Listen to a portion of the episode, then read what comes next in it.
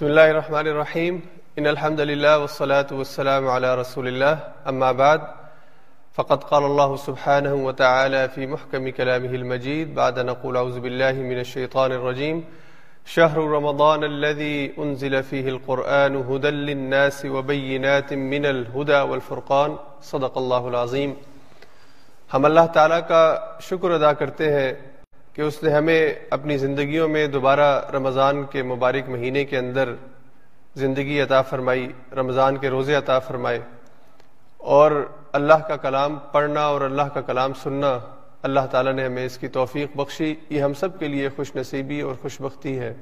اس پر ہمیں اللہ کا شکر ادا کرنا چاہیے۔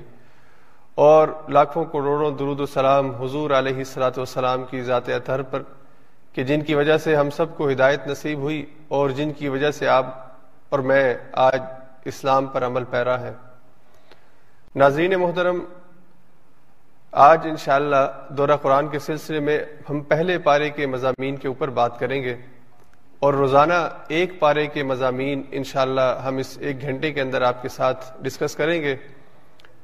اس میں چند باتیں آپ ذہن کے اندر رکھیے۔ پہلی بنیادی بات تو یہ ہے کہ ہمارے کلاس کے اندر ہمارے اس لیکچر کے دوران ہم انشاءاللہ مختلف اہم مضامین جو کسی بھی پارے کے اندر بیان ہوئے ہیں، ان پر بات کریں گے۔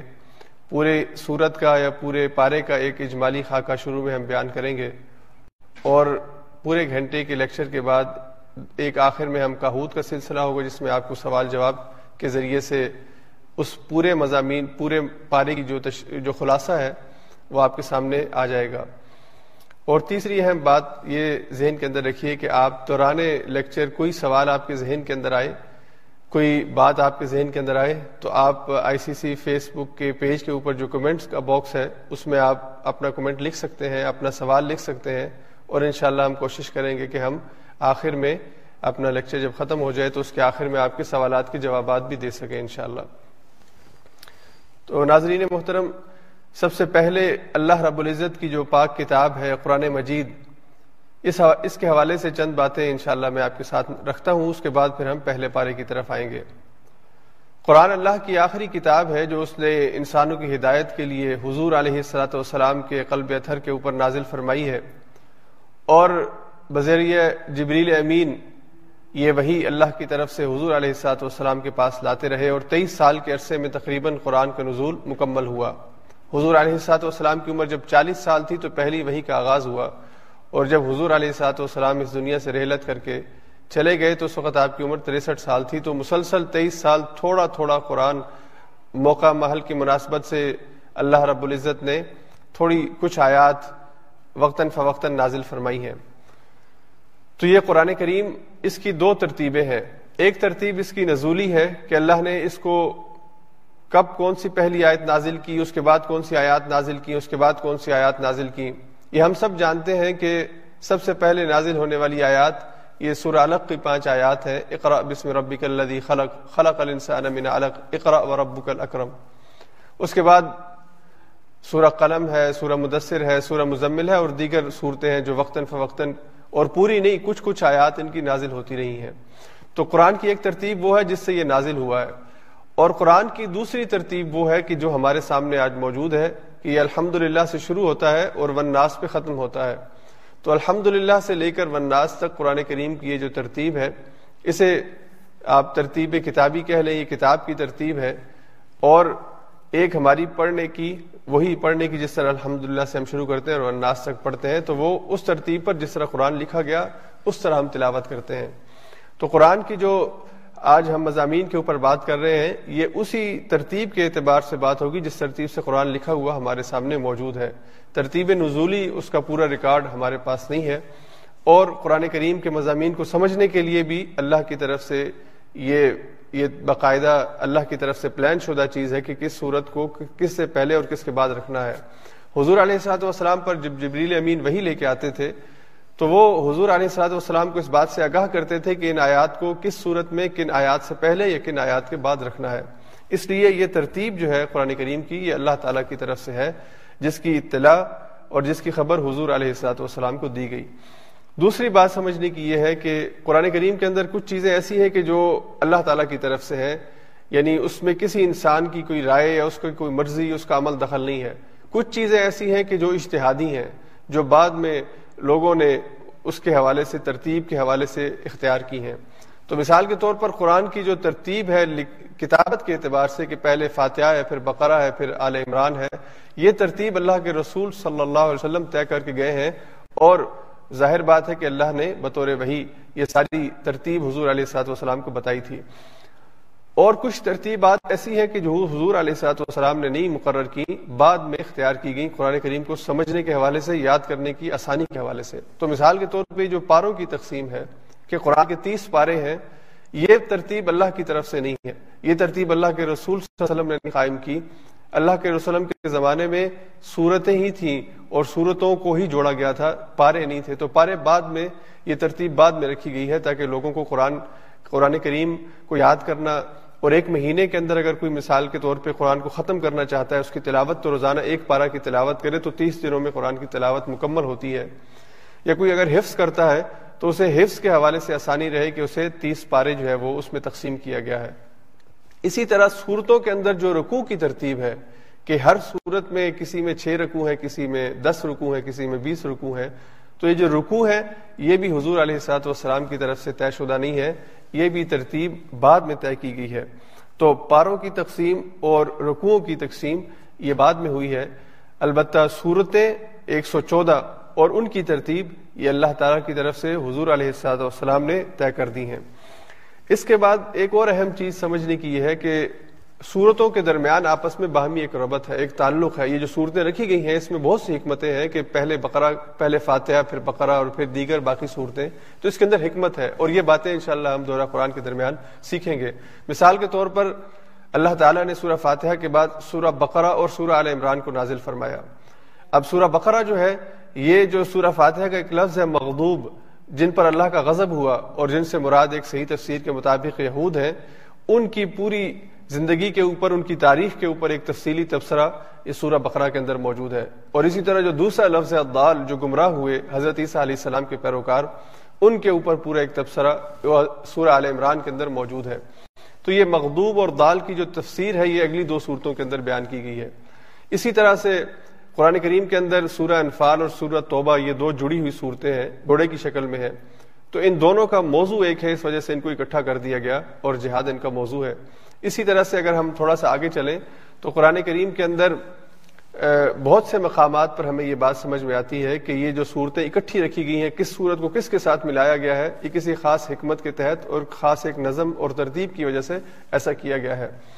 قرآن کریم کی ابتدا دیکھیں اور انتہا دیکھیں کہ اللہ تعالیٰ نے قرآن کریم کی ابتدا کے اندر بھی اپنا تعارف رب کے طور پر کروایا کہ رب جو پالتا ہے، ذرے ذرے کو پالتا ہے، کائنات میں موجود ہر چیز کو پالتا ہے۔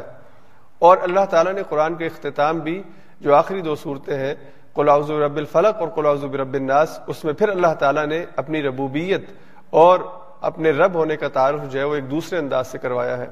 تو یہ قرآن کریم کی ابتدا اور انتہا کے درمیان ایک ربط ہے۔ پھر قرآن کی ہر صورت کے اندر باقاعدہ ایک ربط ہے۔ اس کے اندر جتنے مضامین بیان ہوئے ہیں، ان کو آپس میں جوڑ کے اور ان کو آپس میں ایک ترتیب کے ساتھ ہمارے سامنے رکھا گیا ہے۔ ایک اور بات دورہ قرآن کی ابتدا میں میں آپ کے ساتھ شیئر کروں، جسے سمجھنا ہم سب کے لیے ضروری ہے کہ قرآن کریم کا جو طالب علم ہے، قرآن کا مطالعہ کرتا ہے، تفسیر کا مطالعہ کرتا ہے، اسے ایک بات کا لحاظ رکھنا چاہیے کہ صورتوں کا شان نزول ہوا کرتا ہے، آیات کا شان نزول ہوا کرتا ہے کہ کوئی آیت اللہ تعالیٰ نے کسی خاص پس منظر میں، کسی خاص واقعے کے پیش نظر اور کسی اہم ہدایت کے لیے اللہ تعالیٰ نے نازل کی ہے۔ تو اسے شان نزول کہتے ہیں۔ تو قرآن آیات کا جو شان نزول ہے، یہ ایک ایک یعنی علم قرآن کا، علوم قرآن کا ایک باقاعدہ مضمون ہے۔ اس کے اندر قرآن کریم کی آیات کو سمجھنے میں اور قرآن کریم کی تفہیم میں آسانی ہو جاتی ہے۔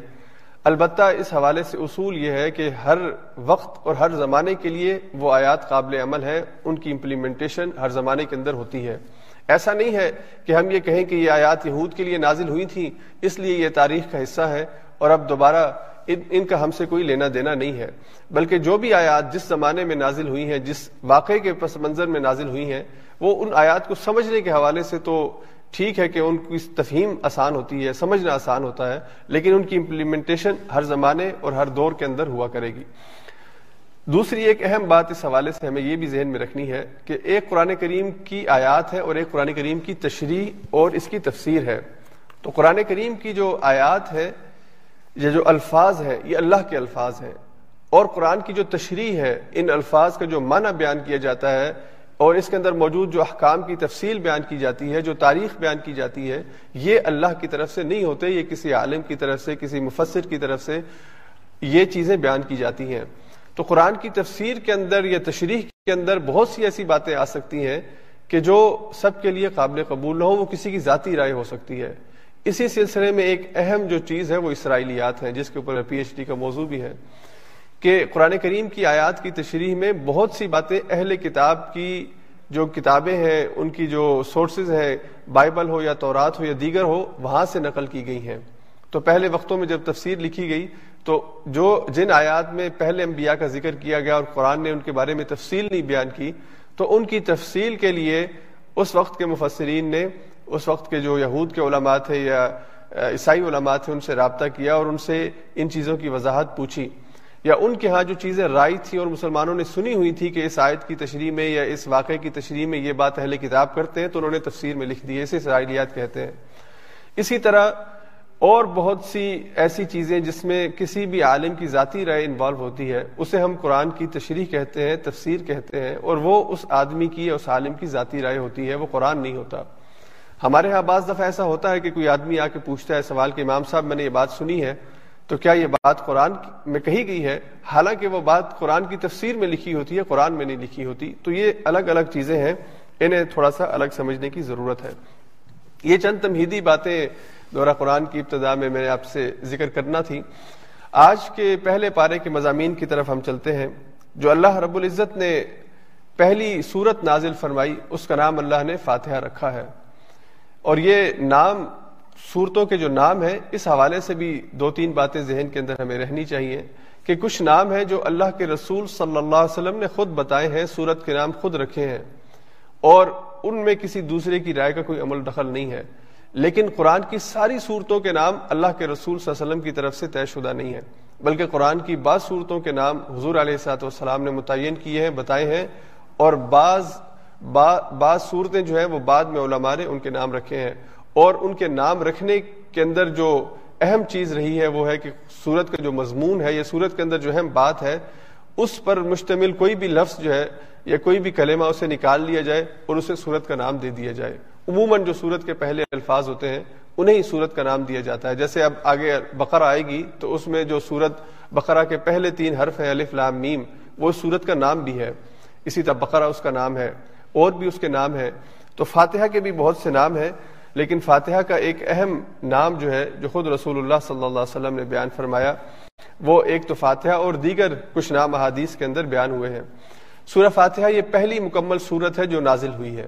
یعنی اس کی فضیلت کے اندر یہ بات ہم ذہن میں رہنی چاہیے کہ قرآن کریم کی پہلی مکمل صورت جو نازل ہوئی، وہ سورہ فاتحہ اس سے پہلے کوئی صورت مکمل نازل نہیں ہوئی، آیات نازل ہوئی ہے جیسا سورہ علق ہے اقرا بسم ربک الذی خلق، اس کی ابتدائی پانچ آیات نازل ہوئی اور مفسرین کے مطابق اس کے علاوہ سورہ مدثر کی ابتدائی آیات، سات آیات، سورہ مزمل کی ابتدائی آیات اور سورہ قلم کی ابتدائی آیات نازل ہوئی اور اس کے بعد سورہ فاتحہ مکمل، پہلی مکمل سورج جو ہے، یہ مکہ مکرمہ کے اندر نازل ہوئی۔ صورتوں کی ترتیب میں ایک اور چیز، مکی صورتیں اور مدنی صورتیں ہیں کہ جو صورتیں مکہ مکرمہ کے اندر نازل ہوئی ہجرت سے پہلے وہ ساری مکی صورتیں ہیں۔ اور جو صورتیں ہجرت کے بعد نازل ہوئی وہ ساری مدنی صورتیں ہیں۔ تو سورہ فاتحہ جو ہے، یہ مکہ کے اندر نازل ہوئی۔ اور پہلی مکمل صورت، یہ سورہ فاتحہ جو تھی، یہ تھی۔ اس کے حوالے سے ایک اور بات بھی مفسرین نے لکھی ہے اور حدیث کے اندر موجود ہے کہ یہ صورت ان صورتوں میں سے ہے کہ جو ایک سے زائد دفعہ جو ہے وہ نازل کی گئی ہیں۔ بعض آیات یا بعض صورتیں اللہ تعالیٰ نے ایک سے زائد دفعہ نازل کی تو اس کا شمار ان کے اندر بھی ہوتا ہے۔ سورہ فاتحہ کی ایک اور دوسری اہم چیز جو ہے وہ سب مسانی ہے۔ یہ سب مسانی اس کا ایک نام بھی ہے اور اس صورت کی وضاحت بھی ہے۔ تو سب مسانی سبا کہتے ہیں سات کو۔ تو یہ سات آیات پر مشتمل ایک صورت ہے کہ جسے اللہ تعالیٰ نے قرآن کے پیرل ایک ایک عظیم تحفے کے طور پر اس کا ذکر کیا ہے۔ اللہ تعالیٰ خود قرآن میں فرماتے ہیں ولاقد آتینہ کا سب امین المسانی والقرآن العظیم ہم نے آپ کو سب مسانی اور قرآن عظیم عطا فرمایا۔ تو سب مسانی یعنی قرآن کریم کے اندر ایک سورت جو ہے، اسے قرآن کریم کے ساتھ الگ سے بیان کرنا، اس کے شان اور مرتبے کو بیان کرتا ہے۔ اور اسی طرح ایک حدیث میں حضور علیہ سات والسلام نے بات ارشاد فرمائی کہ یہ جو سب مسانی مجھے عطا کی گئی ہیں، یہ جو سات آیات مجھے عطا کی گئی ہیں اس جیسی آیات کسی دوسرے نبی کو عطا نہیں کی گئی۔ تو قرآن کریم میں سورہ فاتحہ جو ہے وہ سب مسانی کے طور پر بھی جانی جاتی ہے۔ تیسری اہم بات سورہ فاتحہ کے حوالے سے یہ سمجھ لیں کہ یہ سورت ہر رکعت میں، نماز کی ہر رکعت میں پڑھنا لازم ہے۔ یعنی کوئی ایسی سو، کوئی ایسی رکعت نہیں ہے جس میں یہ یہ سورت کی تلاوت نہ ہوتی ہو۔ اگر آپ بات جماعت ہیں تو امام اس کی تلاوت کرتے ہیں اور مقتدی اگر جہری نماز ہے تو اسے سنتے ہیں، اگر سری نماز ہو تو وہ بھی اس کو ساتھ پڑھ لیتے ہیں۔ اسی طرح تراویح کی ہر رکعت میں، نفل نماز کی ہر رکعت میں، فرض نماز کی ہر رکعت میں، سنت کی ہر رکعت میں سورہ فاتحہ کی تلاوت ہوتی ہے۔ تو یہ یعنی اس صورت کا جو مضمون ہے، اتنا خاص اور اہم ہے کہ اللہ نے ہر رکعت میں اسے پڑھنے کا حکم دیا اور بار بار اس کو دہرانے کا حکم دیا۔ اس صورت کی ایک اور اہم بات یہ کہ یہ اللہ کے ساتھ ایک مکالمہ ہے، اللہ کے ساتھ بات چیت ہے۔ اور اس حوالے سے بھی ہم آگے اس حدیث قدسی کا ذکر کرتے ہیں، جس میں اللہ تعالیٰ نے فرمایا کہ یہ سورہ فاتحہ میرے اور میرے بندے کے درمیان تقسیم ہے۔ آدھی میرے لیے ہے آدھی میرے بندے کے لیے ہے۔ تو یہ سورہ فاتحہ کا مقام اور مرتبہ ہے کہ اسے اللہ نے اپنے ساتھ، اپنے بندے کو بھی اس کے کلام کے اندر جو ہے وہ شریک کیا ہے۔ پانچویں اہم بات یہ ہے کہ اس صورت کے حوالے سے ایک خاص چیز یہ ہے کہ یہ اللہ کی طرف سے فرشتے جو ہیں، یہ خوشخبری لے کر حضور علیہ السلاۃ والسلام کے پاس آئے۔ جیسے کہ میں نے سب مسانی کے حوالے سے ذکر کیا۔ کہ اللہ کے رسول صلی اللہ علیہ وسلم آپ کو اللہ تعالیٰ نے سب مسانی عطا فرمائی ہے۔ اور یہ آیات اور یہ چیز جو ہے یعنی سورہ فاتحہ اور اس کے ساتھ سورہ بقرہ کی آخری دو آیات۔ یہ دو آیات جو ہیں، یہ اللہ تعالی کی طرف سے ایک خاص نور، روشنی اور خاص تحفے کے طور پر آپ کو عطا کی گئی ہیں۔ اور اس کا واقعہ صحیح مسلم کے اندر موجود ہے۔ صحیح مسلم میں حضرت عبداللہ ابن عباس سے حدیث یہ حدیث روایت کی گئی ہے، وہ فرماتے ہیں کہ حضور علیہ صاحب والسلام بیٹھے ہوئے تھے اور جبریل امین ان کے ساتھ تھے، تو جبریل امین نے آسمان سے دروازہ کھلنے کی آواز سنی اور حضور کو بتایا کہ آسمان کے دروازے، آسمان کے دروازہ کھلنے کی آواز ہے۔ اور پھر جبریل امین نے فرمایا کہ دروازہ اس سے پہلے کبھی کھولا نہیں گیا۔ پہلی دفعہ آسمان کے دروازہ کھلا ہے۔ اور پھر وہاں سے ایک فرشتہ نازل ہوا۔ تو جبریل امین نے کہا کہ یہ فرشتہ اس سے پہلے زمین پہ بھیجا نہیں گیا۔ اور اس فرشتے نے آ کے حضور علیہ سات والسلام کو خوشخبری دی کہ اللہ کے رسول صلی اللہ علیہ وسلم، آپ کو دو نور مبارک ہوں، دو روشنی آپ کو مبارک ہوں، دو تحفے آپ کو مبارک ہوں۔ ایک سب مسانی، یہ سات آیات جو بار بار پڑھی جاتی ہیں، اور ایک سورہ بقرہ کی آخری دو آیات، اس کے اوپر انشاءاللہ ہم تیسرے دن بات کریں گے جب ان آیات کے مضمون پر ہم پہنچیں گے کہ اللہ تعالیٰ نے یہ دو خاص تحفے آپ کو عطا فرمائے ہیں، جو آپ سے پہلے کسی نبی کو عطا نہیں کیے گئے تھے۔ تو سورہ فاتحہ کے حوالے سے اور بھی بہت سی باتیں یعنی اس کا نام ام القرآن کہا گیا۔ یہ قرآن کے تمام مضامین کی اساس اور بنیاد ہے۔ یہ اساس القرآن ہے، ام القرآن ہے۔ اس کا نام الکافیہ ہے۔ یعنی کسی بھی انسان کے لیے صرف اس اس اکیلی صورت کا نزول ہی کافی ہے۔ اسی طرح سے اس صورت کا نام سورہ شفا ہے کہ یہ شفا دینے والی صورت ہے۔ اگر اس کو پڑھ کے پھونکا جائے تو کسی بھی بیمار کو جو ہے وہ شفا ملتی ہے۔ اس کے بعد ہم آگے سورہ فاتحہ کے مضامین کی طرف آتے ہیں۔ سورہ فاتحہ کے جو مضامین ہے جیسا کہ میں نے کہا کہ اللہ نے خود فرمایا، حدیث قدسی ہے، صحیح حدیث ہے کہ اللہ فرماتے ہیں کہ یہ صورت میرے اور میرے بندے کے درمیان تقسیم ہے۔ تو اگر آپ یہ چارٹ اسکرین پہ دیکھ رہے ہوں، جو ابھی میرے لیپ ٹاپ کی اسکرین پر آپ، میں نے اس کو سامنے کیا ہے، امید ہے آپ لوگ بھی دیکھ رہے ہوں گے کہ دائیں طرف جو ہے وہ ایک اس کا حصہ ہے، ایک بائیں طرف ہے اور نیچے ایک آیت ہے۔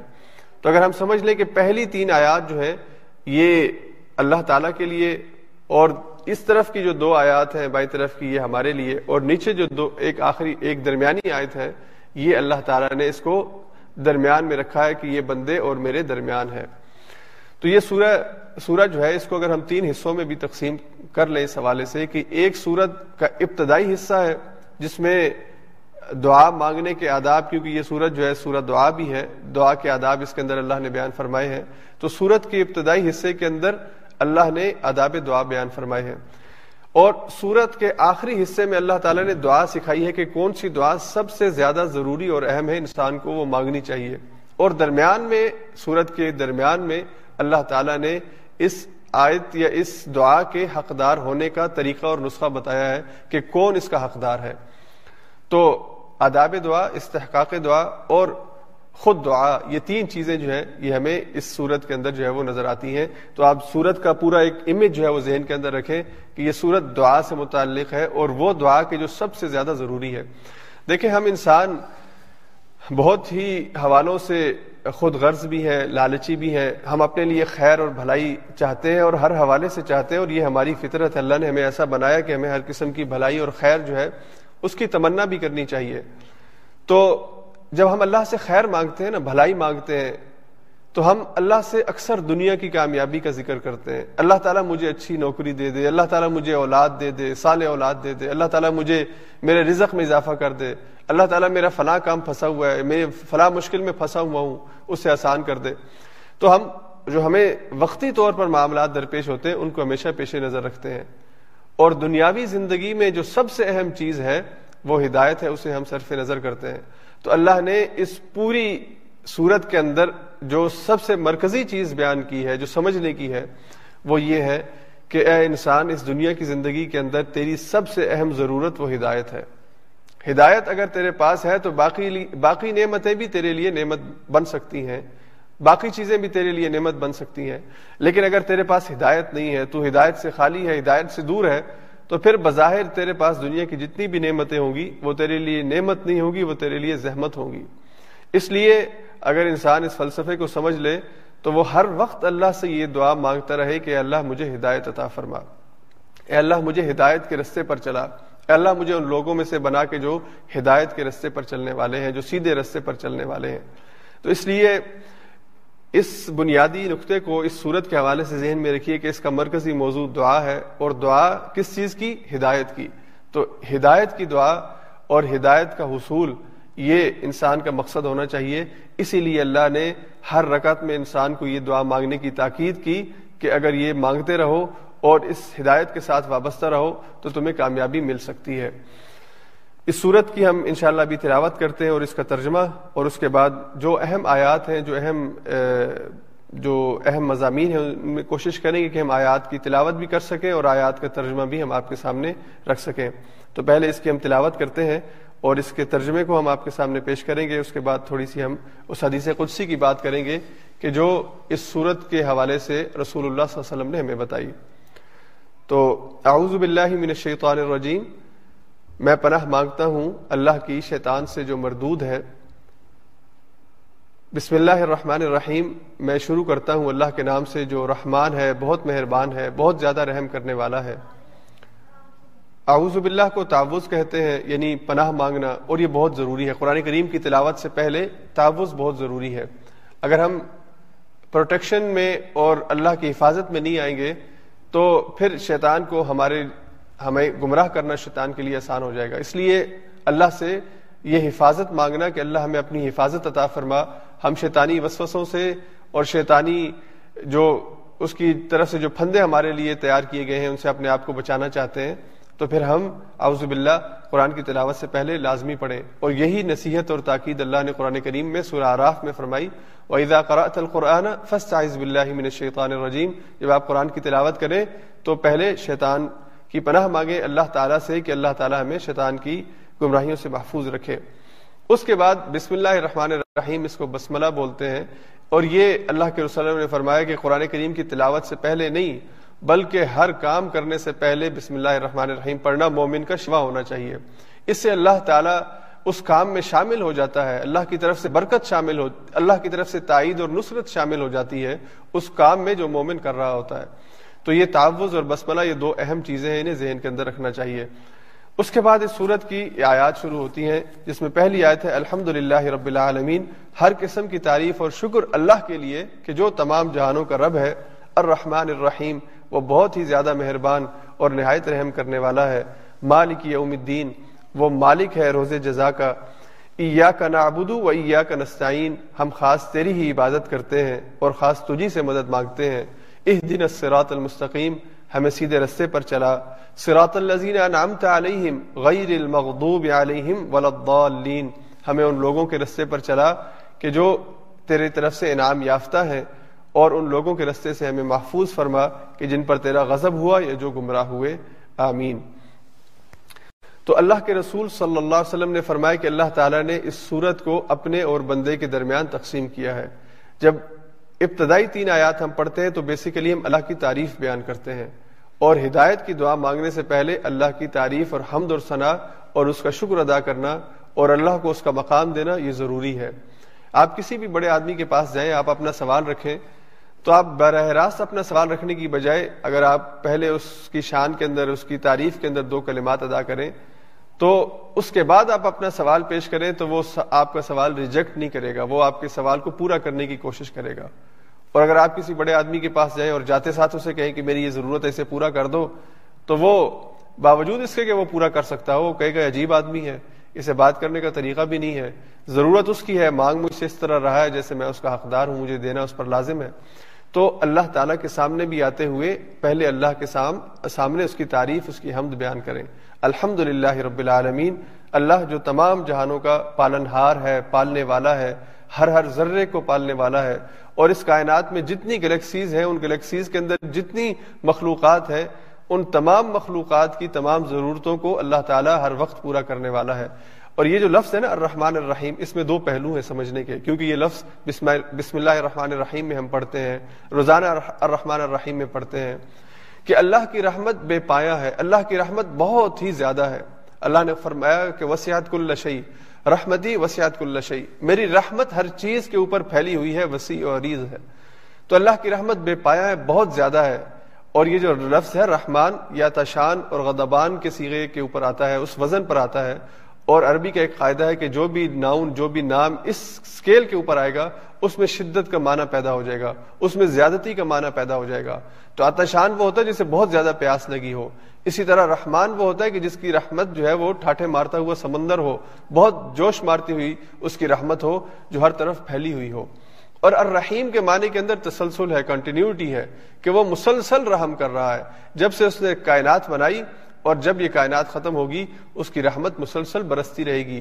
اس کی رحمت صرف ایک وقت کے لیے نہیں ہے کہ جب نبی موجود ہوگا تو رحمت برسے گی، اور جب نبی دنیا سے چلا جائے گا تو رحمت ختم ہو جائے گی۔ یا جب نبی دنیا میں نہیں آیا تھا تب اللہ کی رحمت نہیں تھی۔ اس کی رحمت مسلسل ہے اور اس کی رحمت کے اظہار کے مختلف طریقے ہیں۔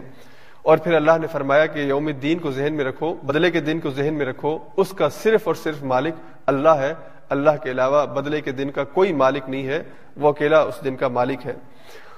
تو جب بندہ الحمد رب العالمین پڑھتا ہے، تو وہ یہ مت سمجھے کہ صرف وہ قرآن کی تلاوت کر رہا ہے اور اللہ سن رہا ہے، بلکہ حدیث قدسی کو سمجھنا چاہیے، جس میں اللہ کے وسلم نے ہمیں اطلاع دی، یہ میں بتایا کہ جب بندہ الحمد رب العالمین کہتا ہے، تو اللہ تعالیٰ فرشتوں سے یہ بات کہتے ہیں کہ اس بندے نے میری تعریف بیان کی۔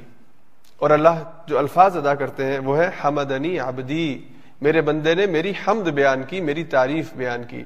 اور جب بندہ الرحمن الرحیم کہتا ہے، تو اللہ تعالیٰ فرشتوں کے سامنے فرماتے ہیں اسنا علی عبدی، میرے بندے نے میری تعریف بیان کی، میری توصیف کی۔ اور پھر جب بندہ مالک یوم الدین کہتا ہے، تو اللہ تعالیٰ اپنے فرشتوں سے فرماتے ہیں کہ میرے بندے نے مجدنی عبدی، میری بزرگی بیان فرمائی۔ تو یہ اللہ کی تعریف کے اندر جو کلمات ادا کیے جاتے ہیں، اللہ فرشتوں کے سامنے ذکر کرتے ہیں۔ میرا ذکر کرتے ہیں، آپ کا ذکر کرتے ہیں اور جو بھی اس آیت کو پڑھتا ہے، اللہ اس کا ذکر اپنے فرشتوں کے سامنے کرتے ہیں اور اس کا جواب دیتے ہیں۔ پھر جب ہم پڑھتے ہیں ایا کا نابدو و ایا کا نسعین کہ اے اللہ، ہم خاص تیری ہی عبادت کرتے ہیں اور خاص تجھی سے مدد مانگتے ہیں۔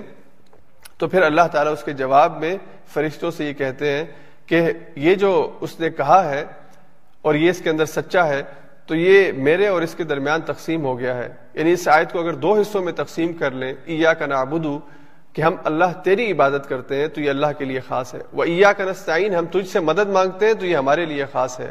تو اللہ فرماتے ہیں کہ یہ آدھی میرے بندے کے لیے اور آدھی میرے لیے ہے۔ اور جب ہم کہتے ہیں کہ اس دن اسرات المستقیم، کہ اللہ ہمیں سیدھا رستہ دکھا، تو اللہ اپنے فرشتوں سے فرماتے ہیں کہ میرے بندے نے جو مانگا، میں نے اس کو وہ عطا کر دیا۔ لعبدی ولعبدی ما سأل. میرے بندے نے جو مجھ سے سوال کیا، میں نے اس کو اس کا سوال، اس کا جواب دے دیا۔ تو یہ اس سورہ فاتحہ کی اہمیت کے حوالے سے کچھ تفصیل کے ساتھ میں نے آپ کے سامنے جو ہے یہ بات بیان کی ہے۔ تاکہ جب ہم اس کو پڑھیں تو ہمارے ذہن کے اندر یہ احساس جو ہے وہ رہنا چاہیے کہ ہم اللہ سے ہدایت کی دعا مانگتے ہیں۔ اور ہدایت کے اندر بھی ہم اللہ کے انعام یافتہ بندوں والی ہدایت مانگتے ہیں۔ ان لوگوں کی ہدایت سے ہم پناہ مانگتے ہیں، ان لوگوں سے پناہ مانگتے ہیں کہ جن کے اوپر اللہ کا غضب ہوا یا جو بھٹکائے گئے۔ تو اس کے بعد اگلی جو صورت ہے، اس میں اللہ تعالیٰ نے ان، اس صورت کا جواب جو ہے وہ دیا ہے دو انداز کے اندر۔ ایک تو اللہ تعالیٰ نے یہ بیان فرمایا کہ اگر تم مجھ سے ہدایت مانگتے ہو، تو ہدایت تمہارے لیے اس کلام کے اندر موجود ہے، میری طرف سے اور اس کلام کو پڑھنے کے ذریعے میں تمہیں ہدایت نصیب اس کلام کو سمجھنے کے نتیجے میں تمہیں ہدایت نصیب ہوگی۔ اور دوسری چیز اللہ نے یہ بیان فرمائی کہ تم اگر انعام یافتہ لوگ اللہ کی طرف سے جن پر انعام ہوا، ان کے بارے میں معلومات لینا چاہتے ہو، جاننا چاہتے ہو، تو اس کا ذکر اگلی آیات کے اندر، اگلی صورت کے اندر اللہ نے بیان فرمایا۔ اور اگر تم ان لوگوں کے بارے میں جاننا چاہتے ہو کہ جن پر اللہ کا غضب ہوا، تو پھر ان کا ذکر بھی اللہ نے اگلی صورت میں بیان فرمایا۔ اور اسی طرح جو گمراہ ہوئے ان کا ذکر بھی اللہ نے اگلی صورت کے اندر بیان فرمایا۔ تو اب آگے پورا قرآن جو ہے وہ اس صورت کا جواب ہے۔ اس ہدایت کا جواب ہے جس ہدایت کا سوال ہم اللہ سے کرتے ہیں۔ اللہ نے پوری صورت پورا قرآن جو ہے وہ اس صورت کے جواب کے اندر ہمیں عطا فرمایا۔ تو اگلی صورت سورہ بقرہ ہے۔ اس کے تعارف کے حوالے سے اس کا نام البقرہ ہے۔ اسی طرح اس کا نام سورہ الف لامیم بھی ہے۔ اور دیگر اس کے نام ہیں۔ تو ان صورتوں کے جو نام ہیں اس حوالے سے بھی ہم آگے اس کی شان کے اندر اس کی فضیلت میں کچھ بات آپ کے سامنے رکھیں گے۔ یہ مدنی صورت ہے۔ فاتحہ مکی صورت ہے، مکہ میں نازل ہوئی۔ اور یہ صورت جو ہے، یہ مدینہ منورہ کے اندر نازل ہوئی۔ تو اب آپ دیکھیے کہ مکہ مکرمہ کے اندر اس سے پہلے قرآن کریم کا ایک بہت خاصا حصہ جو ہے وہ نازل ہو چکا ہے۔ بلکہ عقائد کے حوالے سے جتنی بھی اہم ہدایات ہیں، وہ اللہ تعالیٰ نے مکی زندگی کے اندر نازل فرما دی ہیں۔ اور بہت زیادہ صورتیں، خاص طور پہ آخری پاروں کی جو صورتیں ہیں، وہ پہلے مکہ میں نازل ہو چکی ہیں۔ تو اللہ نے اس کے بعد ترتیب کے حوالے سے سورہ بقرہ کو پہلے رکھا ہے۔ اس کی تقریباً دو سو چھیاسی آیات ہیں اور اس کے چالیس رکوع ہیں۔ اس کی جو انفرادیت ہے اس صورت کی وہ اس حوالے سے ہے کہ یہ قرآن کریم کی طویل ترین، لمبی ترین صورت ہے۔ سب سے لمبی صورت قرآن کی ظاہری طور پر بھی، الفاظ کے اعتبار سے بھی اور مانن بھی۔ اس لیے کہ اس حوالے سے حضور علیہ صاحب والسلام نے جو حدیث بیان فرمائی کہ یہ قرآن کی چوٹی کی صورت ہے۔ یہ قرآن کی جس طرح ہر چیز کی چوٹی اور بلندی ہوا کرتی ہے ہر چیز میں ایک خاص، آپ سمجھ لیں کہ ہر چیز کا ایک خاص امتیاز ہوا کرتا ہے۔ تو اس صورت کا خاص، اس قرآن کا خاص امتیاز، اس کی یہ صورت جو ہے، سورہ بقرہ ہے۔ اسی طرح اس کی ایک اور اہم انفرادیت یہ ہے کہ اس میں قرآن کی سب سے عظیم آیت ہے، جسے آیت الکرسی کہتے ہیں۔ وہ بھی تیسرے دن اس پر انشاءاللہ ہم تفصیل سے بات کریں گے۔ اور قرآن کی سب سے عظیم صورت جو ہے یعنی قرآن کی سب سے عظیم آیت، وہ اسی صورت کے اندر اللہ تعالیٰ نے نازل فرمائی۔ سورہ بقرہ کے حوالے سے پہلی جو اہم بات ہے اس کے مقام اور مرتبے کو جاننے کے لیے، وہ یہ کہ یہ قرآن کریم کی چوٹی ہے۔ اللہ کے رسول وسلم نے فرمایا کہ ہر چیز کی ایک چوٹی ہوا کرتی ہے، ایک کوہان ہوا کرتی ہے۔ تو قرآن کی جو چوٹی ہے، وہ قرآن کی سورہ بقرہ ہے۔ آپ سمجھے کہ یہ جو سنام کا لفظ استعمال ہوا ہے، ان علیک الشین سنام۔ تو یہ ہر بلند جگہ کو کہتے ہیں۔ تو کسی بھی جگہ پر آپ چلے جائیں، اس میں جو بلندی کی جگہ ہے، وہ سنام ہوا کرتی ہے۔ تو قرآن کریم کی صورتوں کو بھی اگر دیکھیں تو ٹاپ کے اوپر جو ہے وہ سورہ بقرہ آتی ہے۔ اس وجہ سے کہ اس کے اندر اللہ نے پوری ہدایت کے مضمون کو بڑی تفصیل کے ساتھ اللہ تعالیٰ نے اس صورت کے اندر بیان فرمایا ہے۔ دوسری اہم چیز اس صورت کی وہ آیت الکرسی ہے جو آیتوں کی سردار ہے۔ تمام آیات کی سردار آیت الکرسی ہے جو اللہ نے اس صورت کے اندر نازل فرمائی۔ اسی طرح تیسری اہم چیز اس صورت کے حوالے سے یہ ہے، صحیح حدیث کے اندر اللہ کے وسلم نے فرمایا کہ اپنے گھروں کے اندر سورہ بقرہ کی تلاوت کیا کرو اور جس گھر میں بقرہ کی تلاوت ہوتی ہے، اس گھر میں شیطان داخل نہیں ہوتا۔ تو سورہ بقرہ کی بہت ہی زیادہ فضیلتیں ہیں۔ ان میں ایک اہم فضیلت یہ ہے کہ جس گھر میں یہ تلاوت کی جائے، اس گھر میں شیطان در اندازی نہیں کر سکتا، داخلہ اس کا نہیں ہو سکتا۔ اسی طرح ہم سلف کے درمیان یہ دیکھا کرتے تھے اور خاص طور پہ صحابہ کے درمیان بھی کہ جب کسی لشکر کی سرداری کسی کو دینا ہوتی تو جو کسی سردار کا انتخاب کرنے کی وجہ ہوتی، اس میں ایک وجہ یہ بھی ہوتی کہ اسے سورہ بقرہ کتنی یاد ہے۔ تو جو جتنا زیادہ سورہ بقرہ یاد رکھتا ہے، جس کو جتنی زیادہ سورہ بقرہ یاد ہوتی، اتنی، اتنا ہی وہ لشکر کی سرداری کا حقدار ہوا کرتا۔ اس حوالے سے یہ پانچویں بات میں آپ کے ساتھ پہلے ذکر کر چکا ہوں کہ ایک خصوصی فرشتہ جو ہے، وہ اللہ تعالیٰ نے اس صورت کے اندر جو آخری دو آیات ہیں، ان کی خوشخبری دینے کے لیے حضور علیہ السلاط والسلام کی طرف بھیجا۔ اور ایک اہم بات اور سب سے اہم بات ہم سب کے لیے جو ہمارے عمل کے حوالے سے بہت ضروری ہے کہ یہ صورت اسے اللہ کے رسول صلی اللہ علیہ وسلم نے زہر وین زہروین اس کے ساتھ دوسری صورت کو ملا کے کہا یعنی سورہ بقرہ اور سورہ عال عمران۔ ان دونوں صورتوں کے بارے میں اللہ نے فرمایا کہ یہ زہروین ہے زہرا یا زہروین کا مطلب ہوتا ہے بہت ہی یعنی خوش نما بہت ہی زیادہ روشن، بہت ہی زیادہ بھلی صورتیں ہیں دونوں۔ اور اللہ کے رسلم نے فرمایا کہ جو شخص ان کی تلاوت کرتا ہے، سورہ بقرہ کی تلاوت کرتا ہے اور سورہ عال عمران کی تلاوت کرتا ہے، تو یہ صورتیں جو ہے قیامت کے دن غمامتین یعنی دو بادلوں کی ٹکڑیوں کی شکل میں اس آدمی کے اوپر سایہ فگن ہوگی، اس آدمی کے اوپر سایہ کریں گی کہ جو دنیا میں ان کی تلاوت کرتا تھا۔ اور ظاہری بات ہے، تلاوت ہدایت کے حوالے سے کہ یہ سورج جو ہے ہدایت کا ذریعہ بنے۔ سورہ بقرہ کے مضامین کو سمجھنے کے لیے، اگر ہم اسے چار حصوں میں تقسیم کر لیں آسانی کے لیے تو اس صورت کا ایک امیج ہمارے ذہن کے اندر جو ہے وہ بیٹھتا ہے۔ اس صورت کا ایک خاکہ ہمارے ذہن کے اندر آتا ہے۔ اس صورت کی جیسے کہ میں نے کہا دو سو چھیاسی آیات ہے تو پہلی جو انتالیس آیات ہیں، آیت نمبر ایک سے انتالیس تک، یہ اس صورت کا ایک ابتدائی حصہ ہے جسے ہم تبہیدی یا اس کا ہم مقدمہ کہہ سکتے ہیں۔ اور اس کے بعد اس صورت کا دوسرا اہم حصہ جو ہے وہ بنی اسرائیل سے خطاب ہے۔ تو بنی اسرائیل جو امت مسلمہ سے پہلے امت امت مسلمہ تھی، اسے بنی اسرائیل کہا گیا ہے۔ قرآن کریم کی زبان کے اندر اس کا تفصیلی بیان اللہ تعالیٰ نے اس صورت کے اندر کیا ہے۔ اور صورت کا تیسرا اہم حصہ وہ آیت نمبر 142 سے آیت نمبر 283 تک ہے، جس میں اللہ تعالیٰ نے موجودہ امت مسلمہ کو احکام دیے ہیں، ان سے خطاب کیا ہے۔ اور پھر جس طرح ایک ابتدائی چھوٹا حصہ ہے، ویسے ہی ایک اختتامی چھوٹا حصہ ہے، جسے اختتامیہ ہم کہہ سکتے ہیں، جہاں پہ اللہ تعالیٰ نے تین آخری آیات جو بہت اہم آیات ہیں، اس پر انشاءاللہ تیسرے دن ہم بات کریں گے، وہ ہیں۔ تو اس طرح اگر ہم صورت کو ذہن کے اندر رکھیں، تو اس کے مضامین کو سمجھنا تھوڑا سا ہمارے لیے آسان ہوگا۔ اس صورت کے مضامین کو ایک دوسرے طریقے سے بھی ہم سمجھ سکتے ہیں۔ یہ کیونکہ میں نے جیسا کہ شروع میں کہا تھا کہ یہ صرف صورت کی تفہیم کے لیے چیزیں ہیں، یہ کوئی اللہ کی طرف سے چیزیں نازل نہیں ہوئی اس طرح۔ یہ تفہیم کے لیے علماء نے اس کی تقسیم اس طرح سے کی ہے بات سمجھائی ہے۔ تو اس صورت کے اندر عقائد کا ذکر کیا گیا ہے۔ عقیدہ توحید، اللہ پر ایمان، عقیدہ رسالت، رسول اللہ صلی اللہ علیہ وسلم پر ایمان، عقیدہ آخرت آخرت پر ایمان۔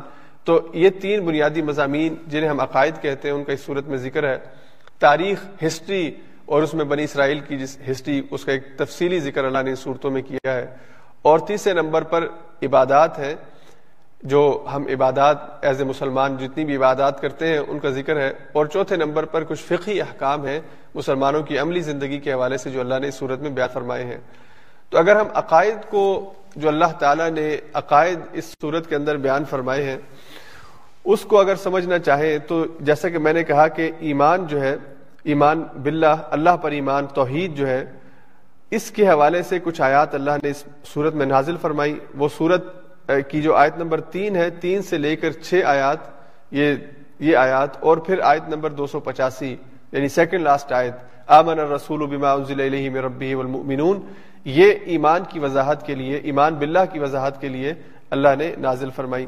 اسی طرح اس صورت کے اندر رسالت نبیوں پر جو ایمان ہے، اور پھر حضور علیہ سات والسلام کی نبوت کے اوپر جو ایمان ہے، اس حوالے سے جو آیات نازل فرمائی، وہ آیت نمبر دو اور آیت نمبر تیئیس۔ اس صورت کے اندر موجود ہے وہ ابھی مضمون میں آئیں گی۔ اسی طرح آخرت کی زندگی کے اوپر اللہ نے دلائل دیے ہیں۔ جو قیامت کے بعد زندگی آئے گی، آخرت کی جو زندگی ہے، تو اس کے اوپر آیت نمبر دو سو اٹھاون سے آیت نمبر دو سو انسٹھ اور آیت نمبر اٹھائیس کئی فتق فرون اب اللہ وکن تم امواتا۔ یہ آیت اللہ نے نازل فرمائی۔ جو تاریخ کا حصہ، ہسٹری اس میں اللہ نے بتا، بیان فرمائی ہے اور اس میں سے جو اسباق ہمارے لیے ہیں، اس میں انسانیت کا جو ابتدا ہوئی، حضرت آدم کا جو واقعہ ہے وہ آیت نمبر تیس سے شروع ہو جائے گا۔ پھر بنی اسرائیل کی تفصیلی تاریخ ہے۔ اسی طرح اللہ تعالیٰ نے تالوت اور جالوت کا ذکر کیا۔ اور پھر حضرت ابراہیم علیہ السلام کی زندگی کا ایک پہلو اور اس سے ہمارے لیے جو رہنمائی ہے، اللہ نے وہ اس میں بیان فرمائی ہے۔ اللہ تعالیٰ نے اس میں جن عبادات کا ذکر کیا اور اس حوالے سے جو ہدایات ہے اس میں نماز کی فرضیت اور نماز اور روزے سے صبر کی تاکید، پھر تحویل قبلہ کے قبلہ کی تبدیلی کے احکام ہے اور نمازوں کی حفاظت ہے۔ یہ ارکان اسلام میں سے جو عبادات ہیں، ان کا ذکر اللہ نے صورت میں کیا۔ تو روزے کی فرضیت کے حوالے سے کل انشاءاللہ ہم بات کریں گے۔ وہ آیات کل آئیں گی، آیت نمبر ایک سو تراسی سے ایک سو ستاسی۔ زکوٰۃ اور صدقہ انفاق فی سبیل اللہ کے آداب اللہ نے بیان فرمائے۔ اور حج کی تفصیلات ہیں جو اس صورت کے اندر آگے چل کر یہ مضامین ہمارے سامنے آئیں گے۔ اسی طرح جو فقہی احکام ہے مسلمان کی زندگی، عملی زندگی کے حوالے سے اس میں مسلمان کی جو ازدواجی زندگی ہے، میاں بیوی کی جو زندگی ہے، اس حوالے سے نکاح ہو، عورت کی جو ماہواری کے دن ہوتے ہیں، وہ اداب مباشرت، میاں بیوی کے ملاقات کے آداب، طلاق کے مسائل، عدت کے مسائل، رضاعت کے مسائل، یہ سارے مسائل دوسرے پارے کے اندر کل ہم انشاءاللہ ان پہ ڈسکس کریں گے۔ شراب اور جوئے کی حرمت کے جو ابتدائی احکام ہے وہ بھی صورت کے اندر اللہ نے نازل فرمائے۔ اور حلال اور حرام کے حوالے سے چند ہدایات دیں، جس میں مثال کے طور پہ مردار ہے، خون ہے، خنزیر ہے۔ غیر اللہ کے لیے ذبح کرنا، یہ ساری باتیں کل کے مضامین کے اندر آئیں گی۔ اسی طرح وسیعت حرام مہینے، سود اور جتنے بھی مسلمانوں کی فقی احکام سے متعلق ہدایات ہیں، عملی زندگی سے متعلق ہدایات ہیں، یہ سارا تقریباً کل کا حصہ، کل کے مضامین جو ہیں، وہ اسی پر مشتمل ہوں گے۔ آج کا جو، آج کا جو زیادہ یعنی حصہ ہے، اس میں بنی اسرائیل کی تاریخ ہے۔ اگر آپ سورہ بقرہ کو ایک اور حوالے سے سمجھنا چاہیں تو یہ اس کا ایک خوبصورت نام جو ہے، وہ ڈاکٹر اسرار صاحب نے اپنے ایک درس کے اندر بیان فرمایا کہ سورت کا نام امتین ہے۔ یعنی یہ دو امتوں کے بیان کے اوپر مشتمل صورت ہے۔ تو دو امتوں سے مراد امت مسلمہ جو حضور علیہ سات والسلام کی امت ہے اور امت سابقہ کہ جو بنی اسرائیل ہے، جس کا ذکر اللہ تعالیٰ نے اس صورت کے اندر تفصیل سے کیا۔ تو اللہ تعالیٰ نے بتایا کہ جو پہلی امت تھی، اس سے وہ منصب، امامت کا اور قیادت کا وہ لے کر اللہ نے اگر امت مسلمہ کو دیا ہے، تو ان کی کن غلط کاموں، ان کے کن غلط کاموں کی وجہ سے، غلط اعمال کی وجہ سے اللہ نے وہ منصب ان سے لیا اور امت مسلمہ کو وہ منصب دیا۔ اور دوسرا پہلو اس کے اندر سمجھنے کا یہ ہے کہ جن کاموں کی وجہ سے، جن غلط رویوں اور جن غلط حرکتوں کی وجہ سے بنی اسرائیل سے وہ امامت اور قیادت لے لی گئی اور امت مسلمہ کو دی گئی، اگر امت مسلمہ بھی آج انہی غلط رویوں اور انہی غلط کاموں کے اوپر انہی غلط رستوں کے اوپر چلنا شروع ہو جائے تو پھر وہ بھی اس امامت کی حقدار نہیں رہتی۔ اس لیے دنیا کی امامت اور قیادت اللہ نے اس کے لیے علم شرط رکھی ہے، عمل شرط رکھی ہے۔ تو یہ اس صورت کے ایک اسکیچ کو ذہن میں رکھنے کے لیے کہ اس میں دو امتوں کا ذکر ہے۔ ایک امت وہ جو امت مسلمہ سے پہلے گزری ہے اور اس کو کتاب دی گئی، نبی دیا گیا اور دنیا کی امامت اور قیادت دی گئی۔ اور دوسری امت کہ جو حضور علیہ سات وسلام کی امت ہے، جسے امت مسلمہ کہا گیا ہے۔ اس کا ذکر اس صورت کے اندر موجود ہے۔ تو آج انشاءاللہ ہم امت سابقہ، جو پہلی امت ہے، اس حوالے سے بات کریں گے اور کل انشاءاللہ ہم امت مسلمہ کے حوالے سے جو احکام ہیں، ان کے اوپر بات کریں گے۔ سورہ بقرہ کے اگر ہم مضامین کی طرف آئیں، تو سورہ بقرہ کے مضامین جو ہیں جیسے کہ میں نے آپ کے سامنے وہ سلائیڈ ابھی شیئر کی تھی کہ اسے چار بنیادی حصوں میں تقسیم کیے جا سکتے ہیں ایک پہلا حصہ ہے، جسے ہم تمہیدی حصہ کہہ سکتے ہیں، اور اس کے اندر بھی تقریباً پانچ مین باتیں ہیں جو اللہ تعالیٰ نے پانچ اہم مضامین ہیں جو بیان کیے ہیں۔ تو پہلا جو اس ابتدائی حصے کا پہلا حصہ ہے، اس میں اللہ تعالیٰ نے متقین کی صفات بیان فرمائی ہے جو اللہ پر ایمان رکھتے ہیں، ان کی صفات اللہ نے بیان فرمائی اور وہ صفات کیا ہیں؟ بسم اللہ الرحمن الرحیم۔ الف لام میم۔ ذلك الكتاب لا ريب فيه هدى للمتقين الذين يؤمنون بالغيب ويقيمون الصلاة ومما رزقناهم ينفقون والذين يؤمنون بما انزل اليك وما انزل من قبلك وبالاخره هم يوقنون یہ پانچ چیزیں اللہ نے بیان فرمائی کہ اللہ پر ایمان رکھنے والے یا متقی لوگ جو ہیں، جو اس کتاب سے ہدایت حاصل کرتے ہیں، ان میں یہ پانچ صفات لازمی ہونی چاہیے۔ پہلی، کہ وہ غیب پر ایمان رکھتے ہیں۔ وہ غیب کے اوپر ایمان رکھتے ہیں، اللہ کے اوپر اللہ کو بن دیکھے وہ مانتے ہیں، اور یہ ایمان کی سب سے خوبصورت بات ہے۔ اللہ کے رسول صلی اللہ علیہ وسلم نے ایک حدیث قدسی کے اندر ان لوگوں کی تعریف بیان فرمائی کہ اللہ تعالیٰ ان لوگوں کی تعریف بیان کرتے ہیں کہ جو مجھ پر بغیر دیکھے ایمان لاتے ہیں۔